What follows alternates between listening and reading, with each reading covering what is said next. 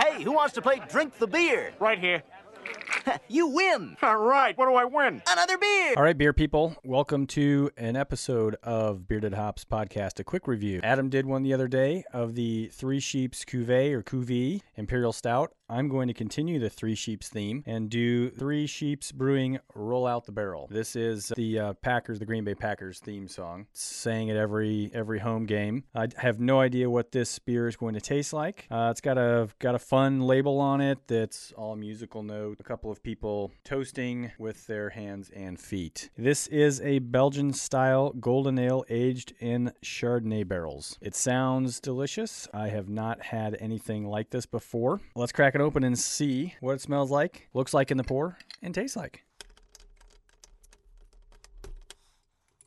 The cap is the uh, Three Sheeps Brewing cap that Adam showed the other day. Ooh, I can smell the Chardonnay. That's interesting. It's an ale aged in Chardonnay barrels. Tulip glass here. Let's do the pour. See what she looks like. It's so on the camera, it actually looks darker than it is. Uh, it's probably because of the light in here. I've got a light set over here. Let's see if I can, there we go. Color right there that you're seeing is actually closer to the real color. It's golden in color, not dark brown as it looks, or uh, not dark brown, not brown as it looks in the uh, in the video here. It's got an inch high head. It's uh, bubbly. It is opaque. No sediment that I can see. Smells like Chardonnay.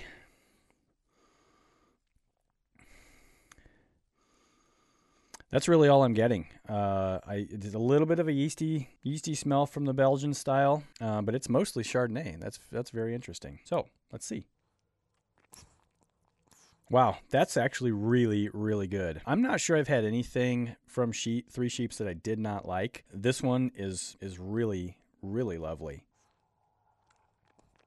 I'm going to set that down for a second. Think about that taste. It's very Chardonnay-like. On their label, they brewed with heart and science. This is a Sheboygan, Wisconsin brewery. twelve point four percent. Barrel aging, uh, of course, barrel aging any beer seems to really increase the alcohol, which is good. I don't mind that at all. Get a little more light here. This one's bottled November eighth of seventeen. Not much, re- not really much more uh, information on the bottle here. Specialty release, golden ale, aged in Chardonnay barrels. It's really good. Back to the beer here. The head has dissipated down quarter of an inch or so. Got some nice lacing on the side of the glass. That seems to be a fairly decent theme among good beers. They have, have good lacing on the side of the glass. So yeah, looks really good. It tastes really good.